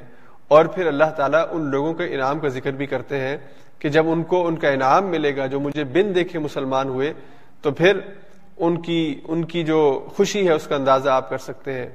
اللہ کے رسول صلی اللہ علیہ وسلم نے ایک دفعہ اپنے صحابہ سے پوچھا، اے صحابہ، اے میرے پیارے صحابہ، میرے پیارے ساتھی ہو تمہارا کیا خیال ہے؟ کہ میری امت کا وہ کون سا فرد ہے کہ جس کا ایمان سب سے اچھا ایمان ہے، سب سے خوش نما ایمان ہے؟ تو صحابہ نے اس سوال کے اوپر سوچا اور پھر کہا کہ سب سے اچھا ایمان تو نبی کا ایمان ہو سکتا ہے۔ تو رسول اللہ صلی اللہ علیہ وسلم نے فرمایا کہ نبی کیسے ایمان نہیں لائے گا؟ اس کے دل کے اوپر تو اللہ کا کلام براہ راست نازل ہوتا ہے، وہ کیسے انکار کر سکتا ہے؟ وہ تو ایمان لائے گا۔ سو صحابہ رضی اللہ تعالیٰ اجمعین نے سوچا کہ اس کا مطلب ہے کہ اس کے بعد پھر جو نبی کی دعوت پر ایمان لے آئے، اس کا ایمان اچھا ایمان ہوگا۔ تو انہوں نے کہا، اے اللہ کے وسلم پھر وہ لوگ کہ جو آپ کی دعوت پر ایمان لائے یعنی ہم لوگ، ہمارا ایمان جو ہے، وہ اچھا ایمان ہے۔ تو اللہ کے وسلم نے فرمایا کہ تم کیسے ایمان نہیں لاؤ گے؟ جبکہ میں تمہارے درمیان موجود ہوں، اللہ کا نبی موجود ہے، جس پر اللہ کی آیات نازل ہو رہی اور وہ تمہیں مسلسل اللہ کا پیغام سنا رہا ہے۔ تم کیسے اس کا انکار کر سکتے ہو؟ تو پھر صحابہ اکرام نے پوچھا کہ اللہ کے وسلم پھر آپ ہی بتائیے۔ تو حضور علیہ السلاۃ والسلام نے فرمایا کہ میری امت میں اسی، اس فرد کا ایمان سب سے خوبصورت ایمان ہے، سب سے اچھا ایمان ہے کہ جو اللہ کی کتاب کو بغیر اس ثبوت کے کہ کوئی اس کے سامنے وہی نازل ہو رہی ہو، کوئی اس کے سامنے نبی موجود ہو، پھر بھی اس پر ایمان لے آئے۔ یعنی وہ لوگ کہ جو تمہارے بعد آئیں گے، جنہوں نے مجھے نہیں دیکھا ہوگا، براہ راست مجھ سے بات نہیں کی ہوگی جنہوں نے اللہ کی طرف سے نازل ہونے والی وہی کو اور اس وہی کو سنانے والے کو نہیں دیکھا ہوگا، ان لوگوں کا ایمان سب سے عجیب ایمان ہے۔ تو یہ جو غیب پر ایمان ہے نا، پوشیدہ چیز پر ایمان، یہ بہت قیمتی چیز ہے۔ اور یہی ایمان کی اصل ہے کہ آپ اللہ کے پر ایمان رکھتے ہیں بغیر اس کو دیکھیں اور یہ اللہ رب العزت نے اپنا جو طریقہ رکھا ہے، اس، اپنی جو اللہ کی جو سنت ہے، اس میں یہ بات سمجھنے کی ہے کہ اللہ خود کسی سے آ کر ہم کلام نہیں ہوتا دنیا میں۔ وہ اس نے اپنی طرف سے جو طریقہ منتخب کیا کہ اپنی طرف سے ہدایت اور رہنمائی کے لیے چند افراد کا انتخاب کرتا ہے جنہیں ہم نبی یا رسول کہتے ہیں اور وہ انسانوں کو بتاتے ہیں کہ تمہارا رب کون ہے اور انسانوں کا کام یہ ہے کہ وہ رب پر اس رسول کے ذریعے سے ایمان لے آئیں جس کی انہیں خبر دی جا رہی ہے۔ دوسری اہم صفت اللہ نے سورت کے آغاز میں، قرآن کے آغاز میں بیان فرمائی متقین کی کہ وہ نماز قائم کرتے ہیں۔ وہ نماز کے نظام کو قائم کرتے ہیں۔ تیسری اہم صفت کہ وہ انفاق کے عادی ہوتے ہیں، وہ انفاق یعنی اللہ کے رستے میں مال خرچ کرتے ہیں۔ اور یہ بہت ہی اہم بات ہے کہ انسان اپنی محنت سے مایا، کمایا ہوا مال اللہ کے رستے میں خرچ کرے۔ اور چوتھی چیز اللہ کے، اللہ نے جو متقین کی صفات بیان فرمائی، ان میں چوتھی چیز کتابوں پر ایمان۔ جو کچھ اللہ نے نازل کیا، اس سب کے اوپر ایمان لاتے ہیں۔ اور ڈیفینیٹلی کتاب پر ایمان کے ساتھ رسول پر ایمان بھی لازم و ملزوم ہے کہ جو اللہ نے قرآن نازل کیا اس قرآن کو بیان کرنے والا جو رسول ہے، اس پر بھی ایمان لاتے ہیں۔ دونوں چیزوں پر ایمان اس میں شامل ہے۔ اور آخری چیز اللہ نے بیان فرمائی وہ بال آخرت ہم یوقنون، کہ وہ آخرت کے اوپر یقین رکھتے ہیں، وہ آخرت کے اوپر ایمان رکھتے ہیں۔ اور ایمان اور یقین کو بھی سمجھ لیجیے کہ ایمان سے اگلا درجہ یقین ہوتا ہے۔ جسے قرآن ہی نے علم الیقین کہا کہ وہ یقین کی حد تک اس بات پر ایمان رکھتے ہیں کہ وہ آخرت میں اللہ کے سامنے کھڑے ہوں گے۔ اور اپنے اعمال کا حساب دیں گے۔ تو یہ اللہ رب العزت کی طرف سے متقین کی صفات اور متقین کی جو اہم آپ کہہ لیں خصوصیات ہیں، وہ ابتدا کے اندر اللہ نے بیان فرمائی۔ اور اللہ نے فرمایا کہ جو ان صفات کا حامل ہو، قرآن اس کے لیے ہدایت ہے۔ حدل للمتقین، قرآن ہدایت ہے اس کے لیے۔ اور پھر اللہ نے ان آیات کے بعد فرمایا اولا المفلحون، یہ لوگ ہدایت پانے والے، یہ لوگ فلاح پانے والے ہیں۔ تو یہ سورہ بقرہ کی ابتدائی پانچ آیات ہیں۔ اور یہ اس کا ابتدائی حصہ ہے۔ اس کے بعد دوسرا حصہ جو ہے، جو پہلا تمہیدی حصہ ہے، اس میں جو دوسرا مضمون ہے، وہ ان لوگوں کے بارے میں کہ جو، جن کو ہم کافر کہتے ہیں، اللہ کی آیات کا انکار کرتے ہیں، کہ جو اپنی ضد اور اپنی ہٹ دھرمی کی وجہ سے اللہ کی آیات کا انکار کرنے والے ہیں۔ تو آیت چھ اور سات میں اللہ تعالیٰ نے کفار کا ذکر کیا کہ جو اللہ کی آیات کا انکار کرتے ہیں اور صرف اس وجہ سے کہ انہوں نے قسم کھا لی ہے انہوں نے ضد قائم کر لی ہے کہ انہوں نے نہیں ماننا، جو بھی نشانی آپ ان کے سامنے پیش کر دیں، جو بھی دلیل آپ ان کو دے دیں، وہ ماننے والے نہیں ہیں۔ تو اللہ فرماتے ہیں کہ جب وہ اپنا رویہ یہ اپناتے ہیں، تو پھر ختم اللہ اعلیٰ قلوبہم وعلی سمعہم وعلی ابصارہم غشاوہ، پھر اللہ بھی ان کے دل پہ مہر لگا دیتا ہے۔ پھر ان کے لیے ہدایت ممکن نہیں رہتی۔ اس کے بعد اللہ نے تیسرے گروہ کا ذکر کیا، جنہیں منافقین کہتے ہیں۔ یہ آیت نمبر آٹھ سے بیس تک اللہ نے منافقین کا ذکر کیا ہے۔ اور منافقین وہ لوگ ہیں کہ جو ایمان لانے کے بعد بھی شک میں پڑے ہوئے ہیں۔ یعنی ان کا شمار نہ تین میں ہوتا ہے، نہ تیرہ میں ہوتا ہے، نہ ادھر کے، نہ ادھر کے بیچ میں پھنسے ہوئے ہیں۔ اس اس امید پر ایمان لے آئے ہیں کہ اگر مسلمانوں کو غلبہ حاصل ہو جائے تو مسلمانوں میں ان کا شمار ہو جائے۔ اور در پردہ خفیہ طور پر کافروں سے بھی اپنی دوستی اور اپنا یارانہ رکھا ہوا ہے۔ اور اسلام کی شکست کے لیے اسلام کے خلاف اور رسول اللہ صلی اللہ علیہ وسلم کے خلاف پلاننگز کرتے ہیں، کفار کے ساتھ ان کی نشستوں میں بیٹھ کر۔ تو یہ نہ ادھر کے نہ ادھر کے، تو یہ منافقین ہیں جو تذبذب کا شکار ہیں۔ نہ اپنے قرآن نے ان کو متذبذبین بین ذالک، لا الہ الا ولا الہ الا کہا کہ یہ متذبذب ہے نہ ادھر کے ہیں، نہ ادھر کے نہ شمار مسلمانوں میں ہوتا ہے، نہ کافروں میں ہوتا ہے۔ بیچ میں پھنسے ہوئے ہیں، اپنے آپ کو اٹکایا ہوا ہے۔ اور پھر اللہ نے ان آیات میں ان کے نفاق کی وجہ بیان کی کہ فی قلوبہم مرض، ان کے دل کے اندر بیماری ہے۔ اور بیماری کیا ہے؟ دنیا سے محبت ہے۔ دنیا سے محبت اور موت سے ڈر اور خوف جو ہے، اس وجہ سے انہوں نے دل سے، سچے دل سے انہوں نے ایمان قبول نہیں کیا۔ تو دنیا سے محبت جو ہے یہ نفاق کی طرف لے کے جاتی ہے اور دنیاوی چیزوں سے محبت بھی انسان کو نفاق کی طرف لے کے جاتی ہے۔ اگر انسان جو دنیا کی نعمتیں ہیں، انہی کی محبت میں اپنے آپ کو گرفتار کر لے، مال سے محبت کر لے، اولاد سے محبت کر لے اور یہ محبت اس انداز میں ہو کہ وہ دین کو پسے پش ڈال دے، یا اپنی بیوی سے محبت ہو، یا بیوی کو شوہر سے محبت ہو اور وہ محبت دین سے دور لے جائے، یا انسان کسی اور اقتدار کی بھوک کے اندر یا انسان طاقت کے نشے کے اندر کسی بھی چیز دنیاوی چیز، محبت میں ایسا گرفتار ہو کہ اللہ کو بھلا دے، تو پھر یہ محبت جو ہے اسے نفاق کی طرف لے کے جاتی ہے۔ اور یہ ایک اور اہم نفاق یا منافق کی جو اہم خصلت ہے کہ وہ آخرت کے بارے میں شکوک و شبہات کا شکار ہوتا ہے۔ پتہ نہیں قیامت ہوگی یا نہیں۔ ایسے ہی خواہ مخواہ جو ہے وہ وسوسے اپنے ذہن کے اندر پال لیتا ہے۔ کہ میں مروں گا، مٹی ہو جاؤں گا اور مٹی کے بعد ختم ہو جاؤں گا۔ جیسے ہمارے ہاں بہت کل سیان آج کل سیانے موجود ہیں، جو یہ غلط اور یہ گمراہی جو ہے پھیلاتے ہیں کہ انسان مٹی میں مر، اس کے بعد ختم ہو جاتا ہے، اس کا وجود جو ہے وہ ختم ہو جاتا ہے، پھر کوئی زندگی نہیں ہے۔ آج سے ہزاروں سال پہلے انسان مرتے چلے آ رہے ہیں، آج تک کوئی دوبارہ اٹھا تو کوئی نہیں ہے۔ تو ہم بھی مریں گے، ختم ہو جائیں گے۔ جیسا کہ اللہ نے قرآن میں کفار کا ذکر کیا کہ وہ یہ کہتے ہیں، جب انہیں یہ کہا جاتا ہے کہ دوبارہ اٹھائے جاؤ گے تو کہتے ہیں اساتیر الاولین۔ یہ پہلے لوگوں کی کہانیاں ہیں۔ یہ تو ممکن ہی نہیں ہے کہ کوئی دوبارہ جو ہے وہ دنیا سے اٹھایا جائے۔ مرنے کے بعد تو اللہ نے ان کے بارے میں فرمایا کہ منافق کے سارے عمل ضائع ہو جاتے ہیں۔ وہ جو ظاہری طور پر آ کر مسجد میں دو دو گھنٹے، تین تین گھنٹے تراوی بھی پڑھتا ہے یا نماز پڑھتا ہے یا کوئی اللہ کے رستے میں مال خرچ کرتا ہے، تو دل میں اگر نفاق ہے تو اس کا یہ عمل جو ہے وہ قبول نہیں ہوگا۔ یہ تیسرا حصہ ہے منافقین کے اوپر جو آیات ہیں ابتدائی حصے کے اندر۔ چوتھا حصہ جو ہے، اس میں اللہ تعالیٰ نے آیت نمبر بیس سے انتیس تک تمام انسانوں کے سامنے ہدایت کا پیغام رکھا ہے، توحید کی دعوت رکھی ہے۔ اور آغاز ہوتا ہے آیت نمبر بیس کا، یا ایوہ الناس عبدو ربکم الذی خلقکم والذین من قبلکم لعلکم تتقون۔ اے انسانوں، اپنے اس رب کی بندگی اختیار کرو جس نے تمہیں پیدا کیا اور تم سے پہلے سارے ہی انسانوں کو پیدا کیا۔ تو اللہ نے تمام انسانوں کو ہدایت پر آنے اور ہدایت کو قبول کرنے کی دعوت دی ہے یعنی توحید کی دعوت دی ہے۔ اور پھر اللہ تعالیٰ نے انسان کو اس کا مقام یاد دلایا ہے کہ تم خالق کی مخلوق ہو، تم خالق نہیں ہو، تم پیدا کرنے والے نہیں ہو۔ افر آئی تم تخلقون؟ کہ تم اپنی طرف سے تم نے کوئی چیز نہیں پیدا کر لی ہے۔ تم تو اللہ کی طرف سے پیدا ہونے، پیدا کیے گئے ہو، تم مخلوق ہو، تو اپنے آپ کو مخلوق کی حیثیت میں رکھ کر خالق کو پہچانو کہ تمہارا خالق کون ہے۔ الذي جعل لكم الارض فراشا والسماء بناء وانزل من السماء ماء فاخرج به من الثمرات رزقا لكم اللہ تو وہ ہے کہ جس نے زمین کو تمہارے لیے بچھونا بنایا ہے، اسے تمہارے لیے جائے قرار بنایا ہے۔ یہ فضا میں معلق ہے، لیکن اس پر تم چلتے ہوئے، اس پر دوڑتے ہوئے، اس پر بیٹھتے ہوئے کبھی تمہیں ڈر نہیں لگتا کہ تم لڑک جاؤ گے کہیں گر کے پھسل جاؤ گے، بلکہ تم اپنی ساری فضا میں معلق اس چھوٹے سے نقطے کے اوپر جو ہے وہ تم کھڑے ہو، اپنے سارے معمولات زندگی چلا رہے ہو۔ تو اللہ نے فرمایا کہ وہ اللہ جس نے زمین کو بچھونا بنایا، وہ اللہ کے جس نے آسمان کو تمہارے اوپر بغیر ستون کے کھڑا کیا، اور وہ اللہ کے جو آسمان سے پانی برساتا ہے، اور یہ پانی زمین سے غلے اگاتا ہے، اور تمہارے لیے خوراک کا سامان بنتا ہے۔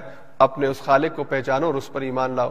اور پھر اللہ نے تمام انسانوں کے سامنے یہ چیلنج رکھا کہ اگر تم یہ سمجھتے ہو کہ قرآن اللہ کا کلام نہیں ہے، یہ محمد الرسول اللہ صلی اللہ علیہ وسلم کا اپنا کلام، یا کسی اور انسان کا کلام ہے، تو پھر تمہیں قرآن چیلنج کر رہا ہے کہ تم اس جیسی ایک آیت بھی، اس جیسی کوئی آیت، کوئی چھوٹی آیت بنا کے لے آؤ۔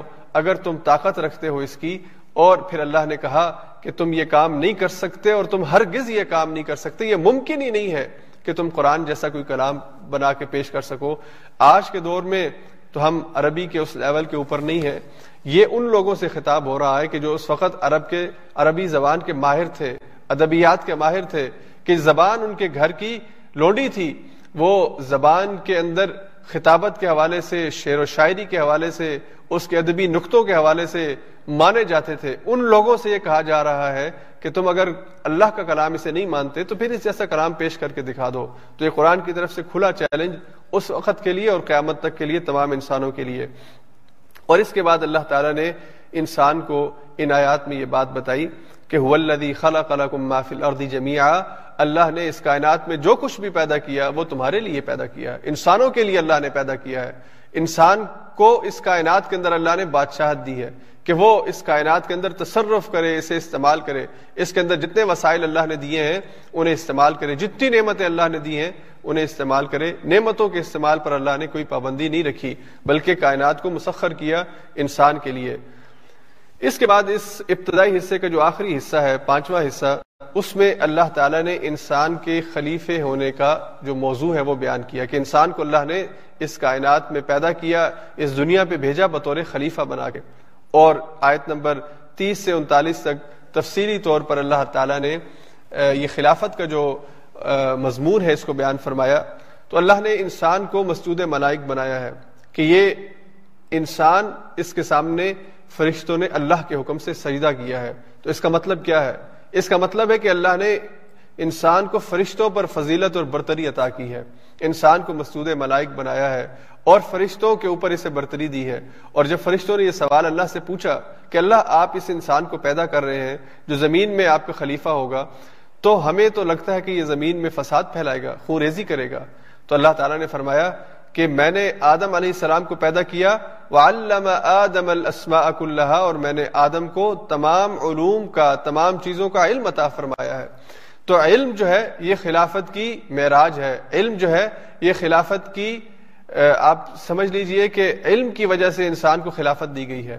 اور علم دو قسم کا ہے۔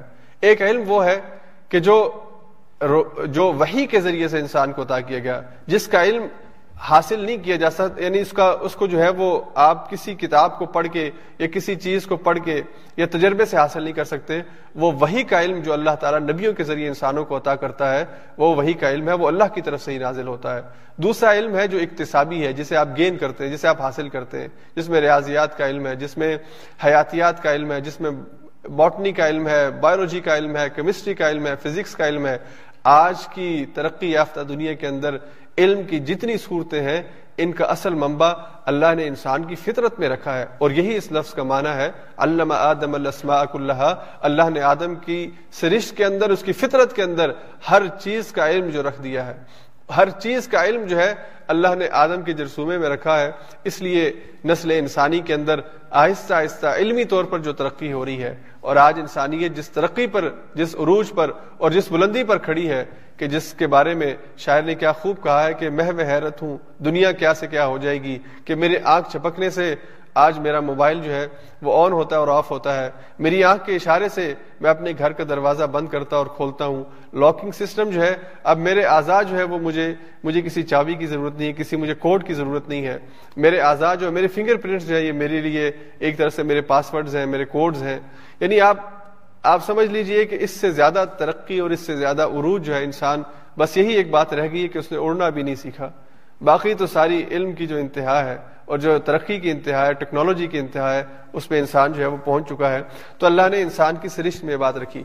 پھر اس کے بعد اللہ تعالیٰ نے حضرت آدم اور ابلیس کا واقعہ ذکر کیا۔ اس میں ایک بنیادی بات سمجھ لیں کہ آدم علیہ السلام جو تھے، یہ مٹی سے پیدا کیے گئے تھے۔ اللہ نے ان کو مٹی سے پیدا کیا ہے۔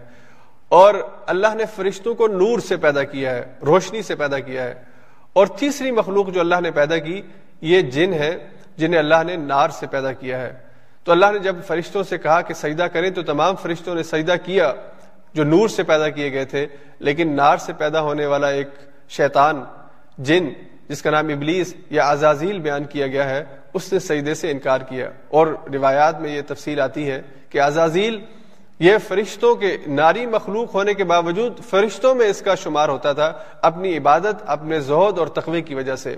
لیکن جب کہتے ہیں نا کہ فطور آ جائے، جب انسان غلط رسے کا انتخاب کر لے، غلط رویے کا انتخاب کر لے، تو پھر اللہ کسی کو زبردستی نہیں روکتا۔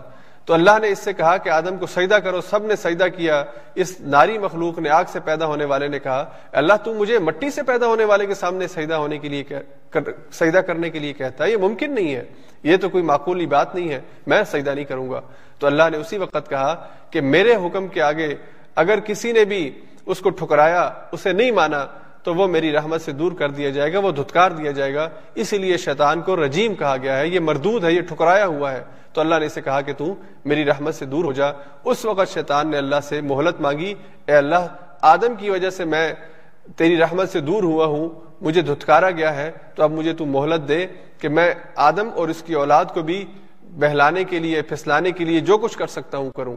تو اللہ تعالیٰ نے اسے مہلت دی ہے قیامت تک کہ وہ آدم اور اس کی ضروریت کو بہلانے، پھسلانے کے لیے دنیا کی محبت پیدا کر کے، گناہوں سے محبت پیدا کر کے، خدا سے غفلت کا طریقہ اختیار کر کے یعنی جو بھی طریقہ اس کو کسی کے لیے سمجھ میں آئے، وہ کرتا ہے۔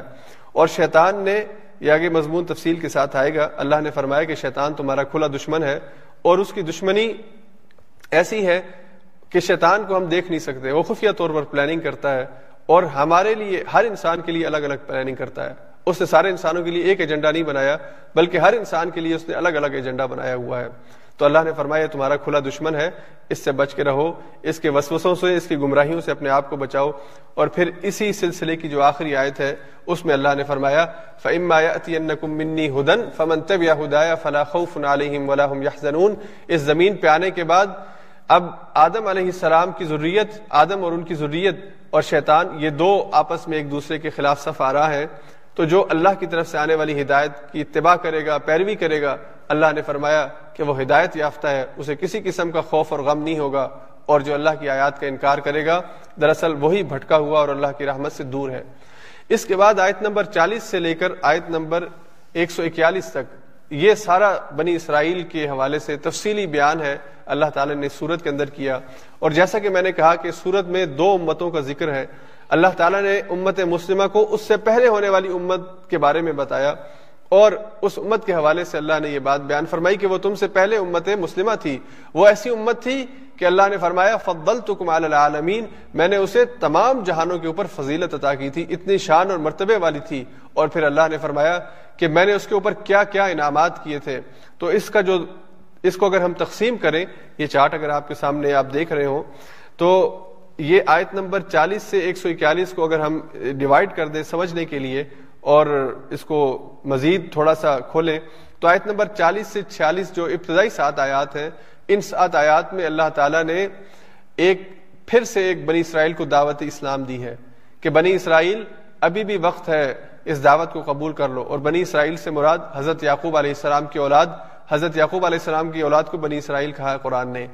اور آپ سمجھ لیجیے کہ یہ بنی اسرائیل جو تھے، یہ تقریباً انیس سو قبل مسیح یعنی حضرت عیسیٰ علیہ السلام سے انیس سو سال پہلے، ایک ہزار نو سو یا دو ہزار سال پہلے یہ شروع ہوئے حضرت یعقوب اور ان کی اولاد سے۔ اور حضرت موسا علیہ السلام جب آئے، تقریباً چودہ سو سال پہلے حضرت عیسیٰ سے، اس وقت یہ امت مسلمہ بنے۔ یعنی اس وقت ان کو نبی ملا، ان کو نبی تو اس سے پہلے بھی تھے، لیکن شریعت، تورات کی شکل میں شریعت ملی۔ تو جس امت کے پاس نبی آ جائے، شریعت لے کے اللہ کی کتاب لے کر آ جائے، تو وہ اس وقت کی بہترین امت ہوا کرتی ہے۔ اس امت کے پاس قیادت اور سیادت ہوا کرتی ہے۔ اور اس امت کی ذمہ داری ہوتی ہے کہ وہ شہادت الناس کا فریضہ ادا کرے، لوگوں کے سامنے اللہ کے لیے گواہ بن جائے کہ وہ لوگوں کو اللہ کے دین کی طرف بلانے والی امت بنے۔ تو یہ یہ مقام اور مرتبہ اللہ نے بنی اسرائیل کو عطا کیا تھا۔ تو بنی اسرائیل نے ان کو پھر سے اللہ نے دعوت اسلام دی۔ یہ پہلی جو سات آیات ہیں، بہت خوبصورت آیات ہیں۔ اور ان میں اللہ تعالیٰ نے بڑی پیارے انداز میں ان سے کہا کہ اے بنی اسرائیل، میرے وعدے کو یاد کرو جو میں نے تمہارے ساتھ کیا تھا۔ کہ تم میرے وعدے کو وفا کرو، میں تمہارے ساتھ وعدے کو وفا کروں گا۔ میرے بتائے ہوئے اور میرے نبیوں کے بتائے ہوئے رستے پر چلو گے تو میں دنیا کی امامت اور قیادت تمہیں عطا کروں گا۔ اور پھر اللہ نے فرمایا کہ ایمان لے آؤ۔ اس کتاب پر جو محمد صلی اللہ علیہ وسلم پہ نازل کی گئی ہے، جو اپنے سے پہلے آنے والی کتابوں کی تصدیق کرتی ہے اور پھر اللہ نے فرمایا کہ وسطین و بصبری وسلح یہ صبر اور نماز کے ذریعے سے اللہ سے مدد اور استعانت طلب کرو۔ اور بیائی ہی یہی حکم کل سورہ بقرہ کے اگلے حصے میں آئے گا۔ اللہ نے مسلمانوں کو، امت مسلمہ کو بھی یہی حکم دیا ہے۔ اور پھر اللہ نے فرمایا کہ نماز اس کو اختیار کرو۔ اور اگرچہ رکوع اور سجدہ ظاہری طور پر فزیکلی کوئی مشکل نہیں ہے، لیکن اللہ نے فرمایا ان نہ کبیرتن اللہ الخاشین یہ پریکٹس جو ہے، یہ فزیکل ٹریننگ جو ہے رکوع اور سجدے کی، یہ بھاری پڑ جاتی ہے بہت سے لوگوں پر، لیکن صرف اس کے لیے آسان ہوتی ہے کہ جو اللہ کی خشیت اختیار کرتے ہیں۔ تو پہلی آیات میں دوبارہ بنی اسرائیل کو دعوت دی گئی ہے کہ اسلام لے آؤ اور حضور علیہ السلاۃ والسلام کے اوپر جو کتاب نازل ہوئی اس کو مان لو۔ اس کے بعد آیت نمبر تقریباً انچاس سے ایک سو اکیس تک ایک تفصیلی خطاب ہے بنی اسرائیل کے ساتھ۔ تو پہلے حصے میں اللہ نے انعامات کا ذکر کیا۔ اے بنی اسرائیل، میں نے کتنے انعامات تمہارے اوپر کیے۔ دیکھو، تم صحرا کے اندر تھے، تمہارے اوپر چھت نہیں تھی۔ میں نے بادلوں کو تمہارے لیے چھت بنایا۔ تم صحرا کے اندر تھے، پانی کا انتظام نہیں تھا۔ میں نے پتھر کی چٹان سے تمہارے لیے پانی کے چشمہ جاری کیا اور ایک چشمہ نہیں، اس نہ آشارہ میں نے بارہ چشمے ہر قبیلے کے لیے الگ الگ چشمہ میں نے جاری کیا۔ اور پھر اللہ نے فرمایا، کیا تم بھول گئے ہو کہ میں نے تمہارے اوپر منو سلوا نازل کیا تھا؟ یعنی آسمان سے تمہارے لیے تیار شدہ کھانا نازل ہوا کرتا تھا۔ تو اللہ نے اپنے انعامات کا ذکر کیا۔ اور پھر اللہ نے بنی اسرائیل کی ناقدری، ناشکری، اللہ کے احکامات کی نافرمانی اس کا ذکر کیا کہ دیکھو، میرے احسانات دیکھو اور اپنے کرتوت اور اپنی حرکتیں دیکھو، تم نے کیا کیا؟ یک فرون نبی آیات اللہ اللہ کی آیات کا انکار کیا۔ وَيَقْتُلُونَ الْأَنْبِيَا تم نے انبیاء کا قتل کیا۔ اور پھر اس کے بعد تم نے اللہ کی بتائی ہوئی حدوں سے تجاوز کرنا شروع کر دیا۔ جس چیز کو اللہ نے حلال کہا، تم نے اسے حرام قرار دیا۔ جسے اللہ نے حرام کہا، اسے تم نے حلال قرار دیا۔ تم نے اللہ کی آیات کو فویل للذین یکتبون الكتاب بیدیہم ثم یقولون هذا من عند اللہ لیشتروا به ثمنا قلیلا تم نے اللہ کی آیات اپنی طرف سے لوگوں کو لکھ کے دینا شروع کر دی۔ اپنی طرف سے فتوے لکھ کے دینا شروع کر دیے کہ اللہ کا یہ حکم ہے۔ اللہ نے اسے حلال کہا، اسے حرام کہا۔ حلال اور حرام کے پیمانے تم نے خود مقرر کر لیے۔ اللہ کی شریعت شریعت کو تم نے پس پش ڈال دیا۔ اور پھر اللہ نے یہاں پہ ذکر کیا کہ تم نے اللہ کی طرف سے جو ہفتے کے دن عبادت کے لیے طے کیا گیا تھا اور سب کا قانون تھا، یہ سورہ عراف میں اس کی تفصیل آئے گی، تم نے اس کی خلاف ورزی کی۔ تو پھر اللہ نے تمہاری پکڑ کی اور ان لوگوں نے جنہوں نے خلاف ورزی کی تھی، اللہ نے ان کو بندر بنا دیا۔ اللہ نے ان کو دنیا کے سامنے عبرت بنا دی کہ میں، میرے حکم کی اگر خلاف ورزی ہو تو میں چاہوں تو دنیا کے اندر بھی تمہیں عبرت بنا سکتا ہوں، تماشا بنا سکتا ہوں۔ اور اس کے بعد پھر اللہ تعالیٰ نے اس واقعے کا ذکر کیا کہ بنی اسرائیل جب گائے کے پجاری ہو گئے تھے، حضرت موسا علیہ السلام جب کوہ تور پہ گئے اللہ کے پاس، یہ سورہ تاہا میں تفصیلی طور پر یہ سارے مضامین پھر بھی ریپیٹ ہوں گے۔ اس لیے آج اجمال اور اختصار کے ساتھ میں آپ کے سامنے بیان کر رہا ہوں۔ پھر انشاءاللہ جیسے جیسے جس صورت میں، جس بارے میں یہ بات آئے گی، اس کو انشاءاللہ ہم مزید وضاحت کے ساتھ بیان کریں گے۔ آج اس کا ایک اجمالی خاکہ پورے قرآن کے اندر جو بنی اسرائیل پر اللہ کے انعامات اور بنی اسرائیل کے ساتھ جو خطاب ہے، اس کا خلاصہ اور سمری اللہ نے پہلے پارے کے اندر ہمیں بیان فرمائی ہے۔ تو اللہ نے فرمایا کہ جو بنی اسرائیل گائے کی محبت کا شکار ہو گئے تھے، گائے کے پجاری ہو گئے تھے، تو اس محبت کو دل سے نکالنے کے لیے اللہ نے گائے کو ذبح کرنے کا حکم دیا۔ تو اللہ نے ایک گائے ذبح کرنے کا حکم دیا تھا، لیکن جب انہوں نے اس پر عمل کرنے کی بجائے اس میں کیڑے نکالنے شروع کیے اور حضرت موسا سے کہا کہ ہمیں تو سمجھ نہیں آ رہی کس قسم کی گائے ہو، اس کا رنگ کیسا ہونا چاہیے، اس کی فزیک کیسی ہونی چاہیے، اس کے لیے جو ہے وہ، اس کی عمر کتنی ہونی چاہیے؟ تو اللہ نے پھر ان کو تعین کر کے اس گائے کے بارے میں کہا کہ جس سے وہ بہت محبت کرتے تھے کہ اسے قربان کرو۔ اسی طرح اللہ تعالیٰ نے بنی اسرائیل کے جو مغالطے تھے، جو ان کی طرف سے ان کے خام خیالات تھے، ان کے غلط نظریات تھے، اللہ نے ان کا ذکر کیا ہے کہ یہ تمہاری خام خیالی ہے کہ تم یہودی ہونے کی وجہ سے یا عیسائی ہونے کی وجہ سے جنت میں چلے جاؤ گے۔ ایسا نہیں ہوگا۔ تو یہاں پہ بطور خاص پہلے پارے میں بلا کا لفظ اللہ نے دو دفعہ استعمال کیا اور بلا کا جو لفظ ہوتا ہے، یہ کسی مفروضے کے جواب کے طور پر اس کا مکمل رد کرنے کے لیے ہوتا ہے۔ تو جب یہود نے یہ سوچا کہ یہودی یا نصرانی ہونے کی وجہ سے وہ جنت میں چلے جائیں گے، تو اللہ نے فرمایا، بلا من اسلم وجہ وهو محسن، بلکہ تم نہیں یہودی نصرانی ہونے کی وجہ سے جنت میں نہیں جاؤ گے، جو ایمان لائے گا، اسلام قبول کرے گا اور اپنے آپ کو اللہ کے سپرد کر دے گا، وہ جنت میں چلا جائے گا۔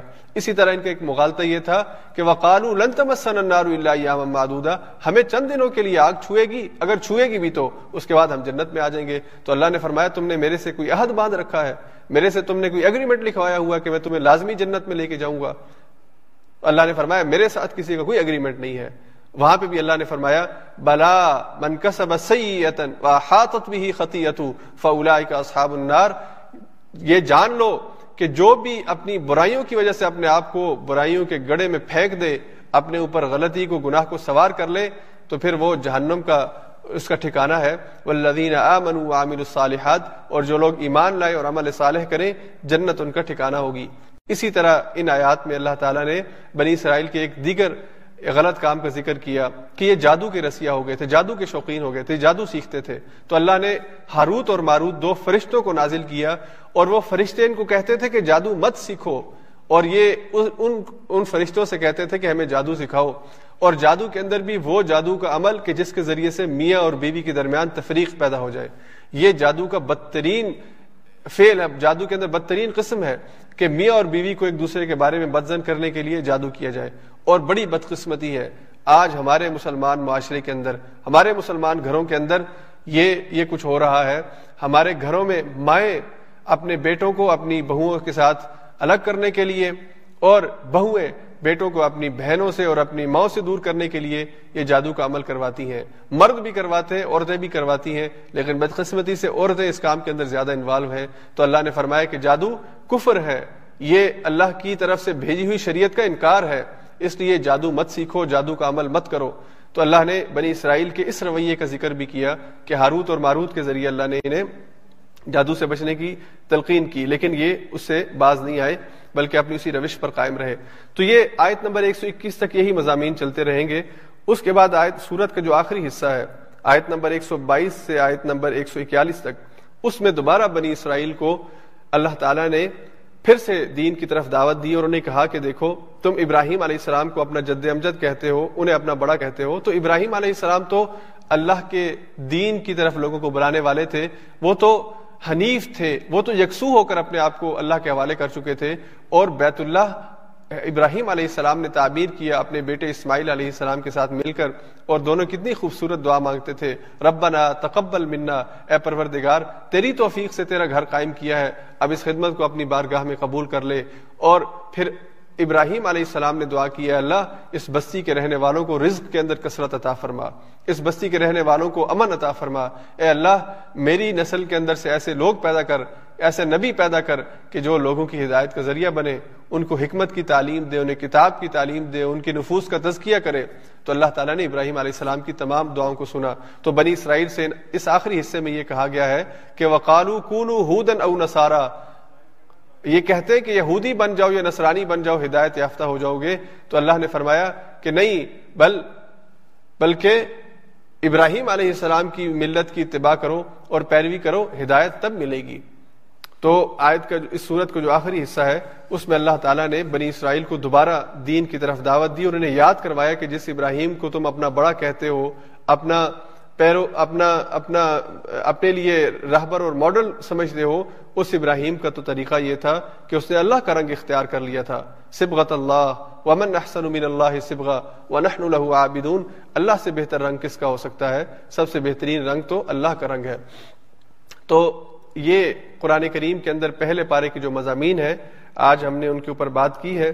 اور خلاصے کے طور پر اختتامی بات میں آپ کے ساتھ یہی ذکر کروں گا کہ اللہ تعالیٰ نے جن کے اوپر اللہ کا غضب ہوا، ان کے سارے اعمال، ان کی ساری حرکتیں ایک ایک کر کے ہمارے سامنے اس پارے کے اندر بیان فرمائی ہیں کہ انہوں نے کیا کیا غلطی کی۔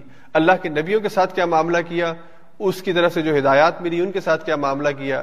ان کے آپس کے جو معاملات تھے جو اخلاقی معاملات ہیں، ایک دوسرے کے ساتھ جو برتاؤ ہے، اور خاص طور پہ میاں اور بیوی کا یعنی وہ معاشرہ اخلاقی طور پر اس قدر کرپٹ ہو چکا تھا کہ دوسری کی جی، جو کسی کی نکاح کے اندر بیوی موجود ہے اسے اس سے توڑنے کے لیے اس بیوی کو اپنے نکاح میں شامل کرنے کے لیے جو پہلے سے منقوع ہے، جادو کا عمل کرنا یعنی اس قدر اخلاقی طور پر گرا ہوا وہ معاشرہ تھا جس وجہ سے اللہ نے جو ذمہ داری، امامت کی اس کو دی تھی، وہ اس سے واپس لی ہے۔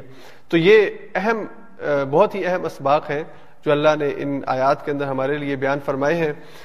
میں آپ سے گزارش کروں گا کہ آپ سب جو ہے وہ کوشش کریں کہ اس پوری جو پورا پارا ہے، ایک سو اکیالیس آیات ہے کل کے درس سے پہلے اگر آپ اس پورے خلاصے کو ذہن میں رکھتے ہوئے جو بھی آپ کے سامنے بیان کیا پڑھنے کی کوشش کریں۔ اور آیت کا ترجمہ یعنی پورے پارے کا ترجمہ پڑھنے میں میکسیمم آپ کو پینتالیس منٹ یا پچاس منٹ لگیں گے، تو آپ کو یہ پورا مضمون اور پورا اسکیچ جو ہے وہ ذہن کے اندر پختہ ہو جائے گا۔ جو جو اہم چیزیں میں نے ہائی لائٹ کی ہیں، کیونکہ ہم نے دورہ قرآن کے اندر قرآن کریم کی آیات پڑھنا اور ان کے ترجمہ پڑھنا اس طریقے کو اختیار نہیں کیا۔ یہ تو آپ گھر میں کسی بھی وقت کر سکتے ہیں، خود کر سکتے ہیں یا دو چار افراد مل کے کر سکتے ہیں۔